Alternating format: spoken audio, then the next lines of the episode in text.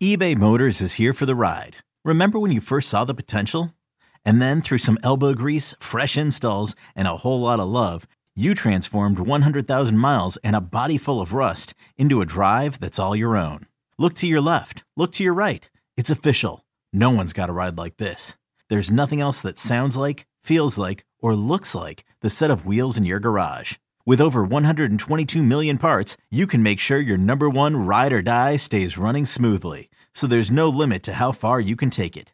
Brake kits, turbochargers, engines, exhaust kits, roof racks, LED headlights, bumpers, whatever your baby needs, eBay Motors has it. And with eBay Guaranteed Fit, it's guaranteed to fit your ride the first time, every time, or your money back. Plus, at these prices, well, you're burning rubber, not cash. Keep your ride or die alive at ebaymotors.com. Eligible items only. Exclusions apply. It's blazing hot outside. You get in your car to turn on the AC to get cold air pumping, but it blows hot air out. This issue is commonly caused by low refrigerant due to leaks in the AC system. You want an easy, all in one solution that will restore the cold air in no time. AC Pro Recharge Kits. Make restoring cold air easy for even those with zero DIY experience in less than 10 minutes. Save time and money versus going to a shop by picking up an AC Pro recharge kit today. Be a pro with AC Pro. Odyssey Sports presents Big Time Baseball with former Major Leaguer Tony Gwynn Jr. and Odyssey insider Cody Decker. And we are at it again with another episode of Big Time Baseball. Welcome in. I'm Tony Gwynn Jr. alongside my co-host Cody Decker. Want to wish everybody a happy Fourth of July weekend. Hope everybody had a good time. And uh, it, you know, might as well just roll into this, Cody. Um, there's a lot of good holidays that come over during baseball season. Fourth of July was always one of one of my favorites. You get the different hats, whatever play on it they have that year, uh, and depending on what uniform I was wearing, they ended up matching pretty well sometimes. So, uh, what what was some of your favorite uh, holidays to go through during during baseball season? During baseball season, I'd say unequivocally it was always Fourth of July. It was the day to look forward to. You have no matter what. Because keep in mind, you got you got to spend it mostly in the big leagues. I spent mine mostly in AAA. And you know, you play in a lot of AAA spots. You know, you're not going to play in front of packed houses. You play, right. uh, you know, a lot of times you're playing in front of nobody. I played in Tucson for two years, and a packed house for us was 600 people. Man, it was brutal. As much as I loved the stadium at Kino Stadium, I could hear the lights better than I can hear the fans there. Um, but in Fourth of July, no matter what stadium you're playing in, if you're playing in Double A San Antonio, if you're playing in High A Dayton, if you're playing anywhere, you're going to be packed on Fourth of July period. And fans right. are into it, whether they follow your team or not. So I always look forward to the 4th of July more than just about any other day. But uh, we always had like matching jerseys, ridiculous jerseys. uh, right. You know, it's the miners, man. They, they got to embrace it and they'd auction them off after games. Uh, I think my favorite memory um, was facing and was actually in 2014 against the Albuquerque Isotopes. I was facing an ex teammate of mine. I believe he might have been an ex teammate of yours, left handed relief pitcher Colt Hynes.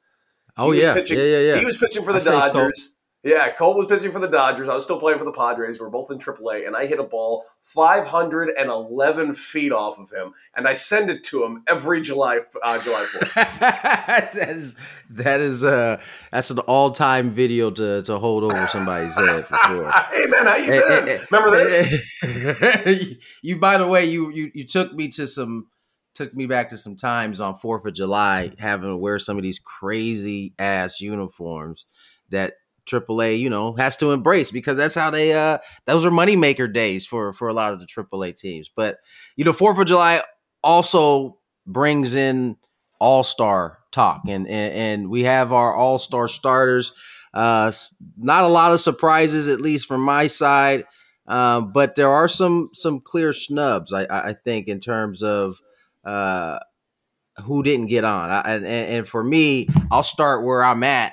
I think um, Manny Machado is a guy that definitely should have got on that uh, roster. Um, I also think Joe Musgrove ha- built himself a, a, a fantastic case uh, to be an all star. And you know how with starters, he very well may still get on there, just depending on where guys starts fall as we get closer to the all star game. But those are two clear snubs to me off the bat. Cody, who you got?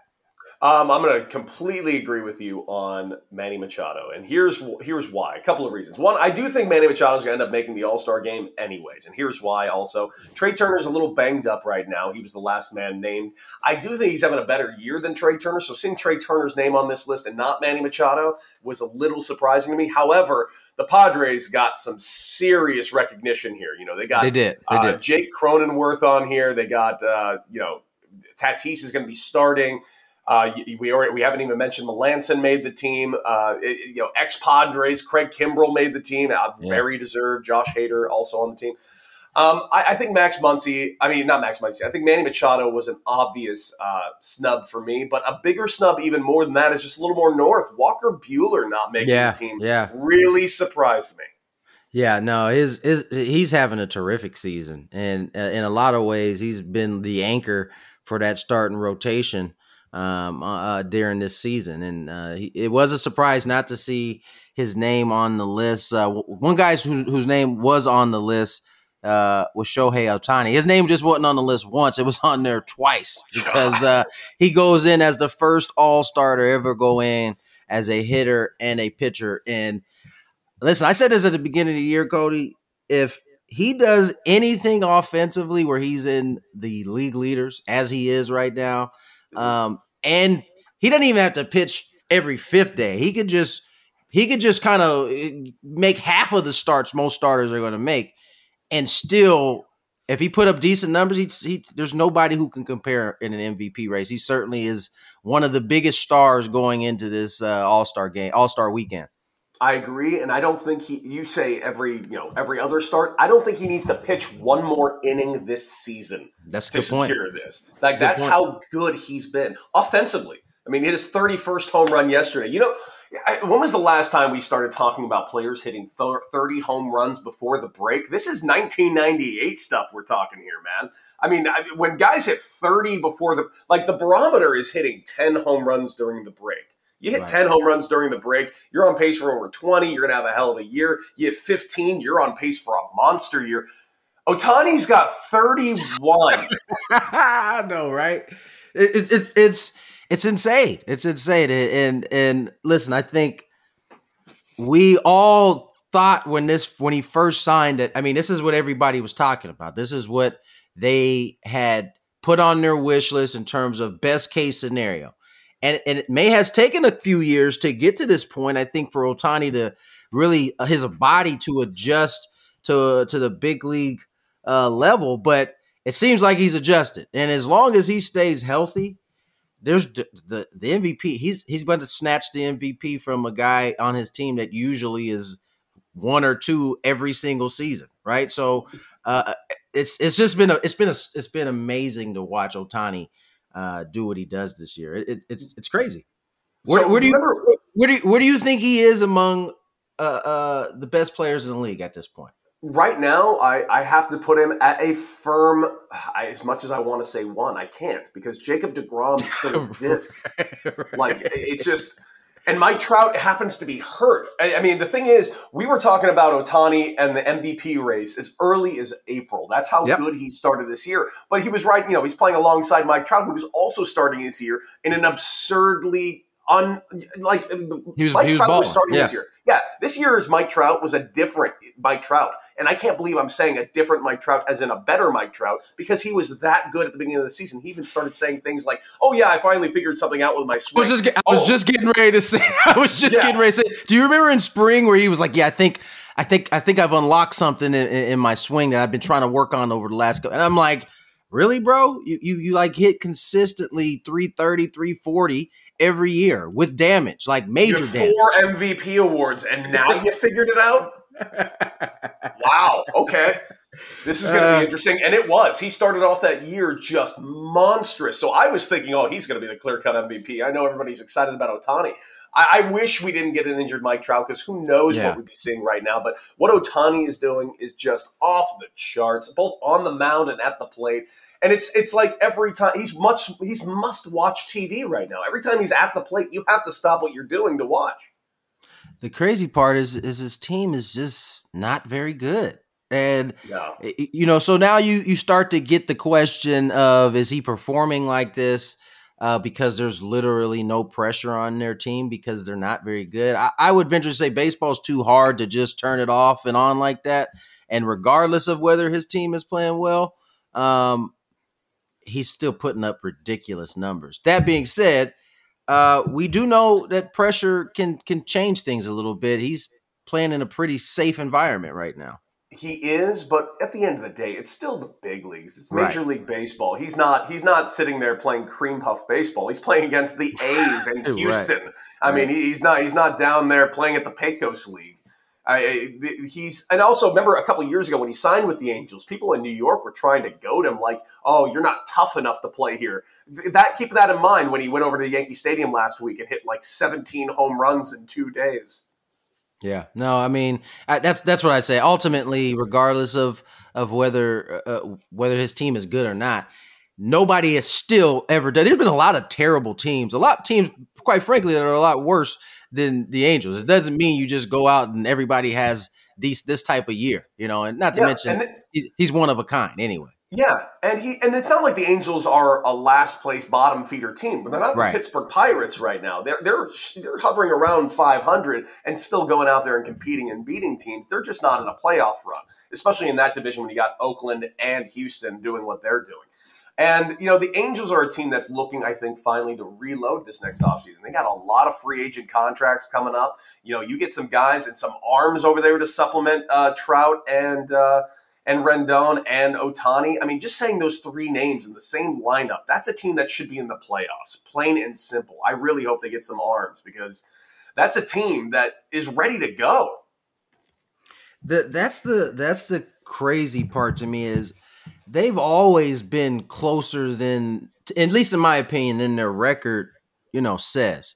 It just it just seems to me that they have they just haven't had the enough pitching to really allow their offense to separate themselves in games, right? They they usually they have put up runs really over the last few years. They just can't keep teams from scoring. And they've added offense. They've they, you know they got a great lineup still, even uh, minus Pujols now, right? But mm-hmm. they just don't seem to uh, put it together from a large from from a pitching standpoint. And you're right, they got some money coming off the books now, so they'll be able to uh, to challenge. Can can we talk about the Milwaukee Brewers kind of running away and how the Cubs have completely gone the opposite way? This is not necessarily that the Brewers are playing well. I, I've thought that all along, but that the Cubs at this point have struggled so mighty. They've lost nine straight.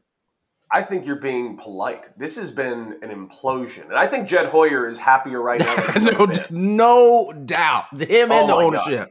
oh, he's just saying like, "Oh, thank God, they finally went down." Basically, I feel like the Cubs this season have been the entire front office from the movie Major League. They needed this team to lose, and they just kept winning and just ruining their trade deadline plans. And let's not pretend that the Cubs don't have some serious pieces to move. You know, yeah, Craig yeah. Kimbrel right now is probably going to bring in the biggest haul. All star Craig Kimbrel, closer. Everybody needs back end bullpen arms. There's three teams right out the gate that I can think of going after him, and that's the Padres, Dodgers, was, and Giants. I was just thinking, and and, and again I, I said this. I said this last week. I believe the the buyer's market is going to be way heavier than the seller's market. Oh the, yeah, it's it's the, supply is now nowhere near the demand. Right, and, and, the best thing that could have happened to this buyer market is the Cubs losing nine straight because they yeah. have, as you said, the most pieces. Real quick, in 2010, when Jed Hoyer took over as the GM for the San Diego Padres, I feel like he went through the same exact thing. Yeah, same exact yes. thing. Where we were supposed to be terrible, we end up being in the race the entire season, so much to the point that we got to move a guy. We get Ludwig, uh, we trade Corey Kluber. so, yep, I will, I remember that day so vividly.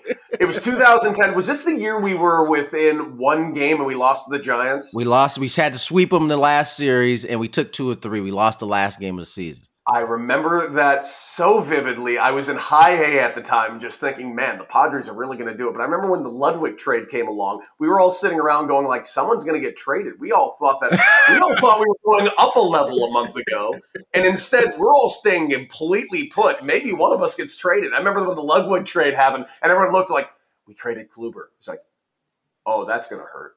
That's, See, that's, that's and- see, at the at the big league level, no one had seen Corey at this point. So you know, it, was just a, a a guy who was at the very. I think he was an A ball at the time, if I'm not I think he was in Double A in San Antonio. Okay, and he okay. was but he was already really he was already well on his way i remember when it happened i was like oh man what a name to move for ludwig i mean ludwig's a good player but right. that's that guy's going to be really really good and like two years later he's just a perennial cy young and so I, I'm just I made that point to say I feel Jed's pain in some way, right? Because you come in, you have a plan, you want to be able to kind of get from underneath some of these contracts, and then boom, your team is pretty good, and now you're kind of having a way. Do you add? Do you what? Because you can't subtract at the point they were at when they were in first place, right? You you you could only add at that point. I mean now 10 days ago we were talking about the cubs being in first place. Be, actually they were ahead at 10 days ago. That's how Yeah, bad this yeah. skid was. You know the, the brewers have been dominant dominant. We, but we've like you said already we've been talking about the brewers being a playoff team since the beginning of this season. Uh, they're, they're not surprising us. The cubs were surprising us. And i think we all kind of we didn't get on the bandwagon i think everyone knew what the cubs were but we were just so excited that they were proving us all wrong and i was yeah, just yeah, yeah. I was You're just enjoying the story and I didn't want it to end. I knew it would. And a part of me is glad it ended when it did so they can move these players and kind of restock for the upcoming years. such a good point, man. Because because I, I know you and I both were kind of like they moved you. They clearly aren't trying at this point. They're looking to they're looking to move heads at the deadline. And then when when they started playing well, it made so much sense, right? Because the roster is still really talented. So it made sense that they were winning, even though they moved Darvish. And at the time, I think you said, "Man, they, they could use one starting pitcher. You know, they should go out and get that Yu Darvish guy." that they just, you know what's so funny? But it's not even just Darvish. Look at look at that team right now. That team that was in first place nine days ago. If this team did nothing, and I mean legitimately nothing in the offseason, they would still have Victor Caratini, they would still have Kyle Schwarber and Yu Darvish on that Right. team right now. Right. Tell me that team doesn't have 10 more wins. They definitely have ten more wins. I can tell you they'd have at least they'd have at least six through Darvish himself, right? So I mean, it, it's it's it's it's uh, it, I guess this is what the plan was all along. This was what the hope was, I would think, for the front office at this point. Uh, and now they're starting to be put in a in a much better situation. Uh, let's roll out to the NL West because uh, this race is is is steady, but it's very very competitive and interesting. And the Dodgers have made their started to make their run. They're nine and one in their last ten. Giants looked like they were starting to falter, and then they've kind of won the last couple games. They finished. They're six and four in their last ten, uh, along with the Padres. This is uh this race. As much as people want to keep pushing off the Giants, man, this team. I don't think is going anywhere. They may not lead the division from start to finish, uh, but they're not they're not going anywhere. There are not a lot of teams in baseball with over 50 wins right now. Nope. But there are three of them in the In National National League League West. Yeah. Like this is unheard. Like these three teams are the three best teams in baseball right now. The Giants, uh, a half game up on the Dodgers right now with 53 and 30. Dodgers 53 and 31. Padres are 50 and 36. Oh, by the way, the Padres just swept the Dodgers a week and a half ago. Yeah. Uh, it's this is this is must forget everything else. We don't even need to watch the rest of baseball. I feel like the rest of baseball, we have a pretty good idea who's going to win each division. I mean, look out- look out in the West. You know, the smart money would be that the Braves would most likely come back, but I still hold out hope that the that the Mets make a move at the trade deadline. Perhaps a Kris Bryant could help them. That's a name that immediately comes to mind for him.